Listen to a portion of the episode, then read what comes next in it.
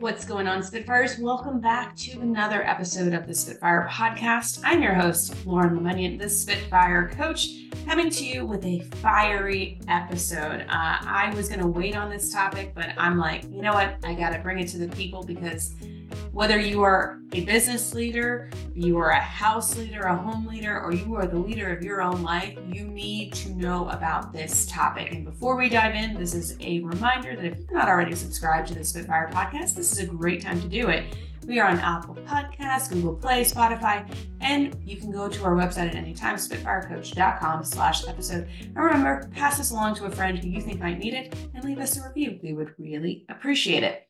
So I'm sure you are on the edge of your seat waiting for us to dive into the topic. And I'm doing a dramatic pause because this is literally what's happening in action.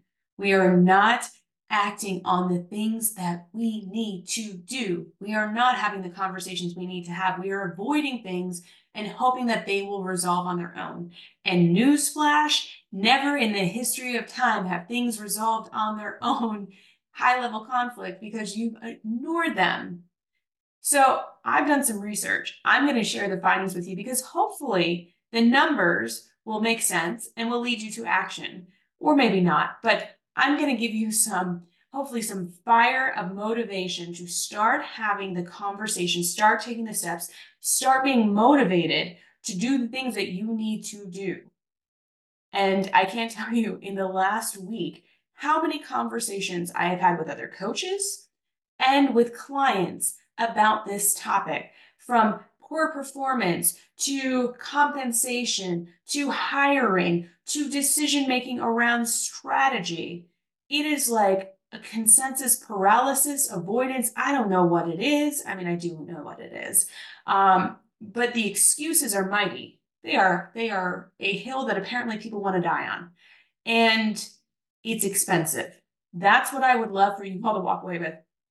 These are expensive problems for every single missed conversation or mishandled conversation or situation. It is costing businesses $7,500. So every time you're not having a conversation, or every time that you are fumbling it or tiptoeing or avoiding things, it is costing businesses money, which undoubtedly costs everybody money. So this this is the overall high arching thing. Avoidance is expensive. And I'm going to talk about personal stuff too of what happens when you avoid things as well. High line, here we go.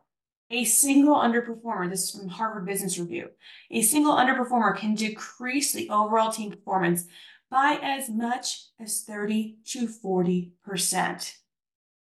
And this isn't just about numbers and productivity. This is about morale, engagement, and collective drive towards achievement. Now, if you have ever been on a team and you know that a person either drags their feet, comes up with excuses, does a lot of storytelling, does the razzle dazzle of the words, but really does not pull their weight, it feels like crap. Let's take it back to like grade school when we had group projects and you always had mm-hmm. one or two people who just didn't show up for the group meetings or didn't do what they said they were going to do. And you might have stepped in and had to shoulder the weight because you wanted a good grade. And then what happens? You get resentful as anything because you just did this and they got to coast. Well, I hate to break to you, but this is happening in business. And managers know about it, directors know about it, CEOs know about it. And there is this avoidance that's happening. We did a, an executive forum on careful culture where it's the tiptoeing or it's the sugarcoating of the language versus as just being honest and direct. Now, there's some fear here. I, I am not going to deny that there is fear of, you know, uh, lawsuits. There's a fear of people kind of losing their mind and, and getting loud. Uh, there's uh, there's a feeling of like I might say the wrong thing and you know ruin trust and reputation. Fear is is real. Fear of the other of the unknown. But I want to challenge you with this because for every excuse or every reason that you're afraid of it, we just need to dig into it of what is it actually about. And if we addressed it, what could be possible? What would we be able to let go of energetically and emotionally versus letting that lead us? Because what ends up happening is when we're avoiding things, it's not like we go on with our day. We're still thinking about it. We're stewing on it. We're thinking about it as we go home, when we go to sleep, we're waking up with it. It's kind of taking over our lives, it's consuming us versus just nipping it. And so I had a very frank conversation with a team this week about what is it going to take for you to have this conversation? Because this is an expensive problem. We have wasted it. I say waste. I think was a waste. Uh, we keep, we continue to spend time talking about the same issue. So if you're not ready to act, let's address where the resistance and friction is and what you need to make a good decision versus continuing on in the cycle of hemming and hawing and storytelling. And the reality is, underperformers aren't just underperforming for themselves or their team, it's sending a very clear message about what's tolerated and what's accepted and what the standards are and what the culture is. So I would challenge you to think about what is the culture that you want to maintain? And what do you think that you are saving or gaining by allowing this to continue on versus addressing it? Because here's the thing people do what works for them. If i know that i can slide on by doing the bare minimum i'm probably going to do that you know we called it quiet quiet quitting or whatever it's really just people not being held accountable not having consequences not saying that we need to be like dictators and micromanaging command and control, but people need to know what they where they stand and they need to know what they need to do in order to be in their position and to grow. You know, there is a massive labor shortage, but there also are a lot of amazingly talented people in the tech space that are looking for new opportunities. And they're looking for structures where they know where they stand, where they can grow in a team, where they can have upward mobility. So we have to start addressing this. I want to give you another stat here. So SHRM, the Society for Human Resource Management, found that 72 of 72% of employees believe that addressing poor performance will increase the overall productivity and improve the culture. 72% of people do that. Now, the flip side of that is when it doesn't get addressed, it's like a green light for bad behavior. So then it becomes this apathetic why bother because why would I want to be the only person doing the group project? Why would I want to take all of that responsibility on if no one else has to step up, if no one else is being held accountable? So there's tons of issues here. You know, I was a major in sociology, how the individual affects the group and how the group in, impacts the individual. If one individual is saying, I'm not doing the work, and they're allowed to continue to do that, it affects the group. On the other side of that, when the group holds a standard of this is how we operate, this is what the standard of performance is, this is our culture, then it's a maintaining standard line. And that person then has one of two options. They can shift and get on board, or they can find somewhere else to be, meaning out of the company into a different department, whatever that is. But when you allow it to exist, when you allow it to be tolerated, it becomes toxicity within the culture. It will wear the culture down. So while it not, might not be an HR issue, it is absolutely a culture issue. And this is where we need to be objective about where our standards are, about what our culture is, and helping people find a way forward. We teach about this all the time. It's not just about like addressing it, condemning it, and making, making people feel like crap. In fact, we don't want to do that. But we do want to address it and say, hey, this is not aligned with what we do here. This is not who we are. Here's what we need to see from you if you want to make this work.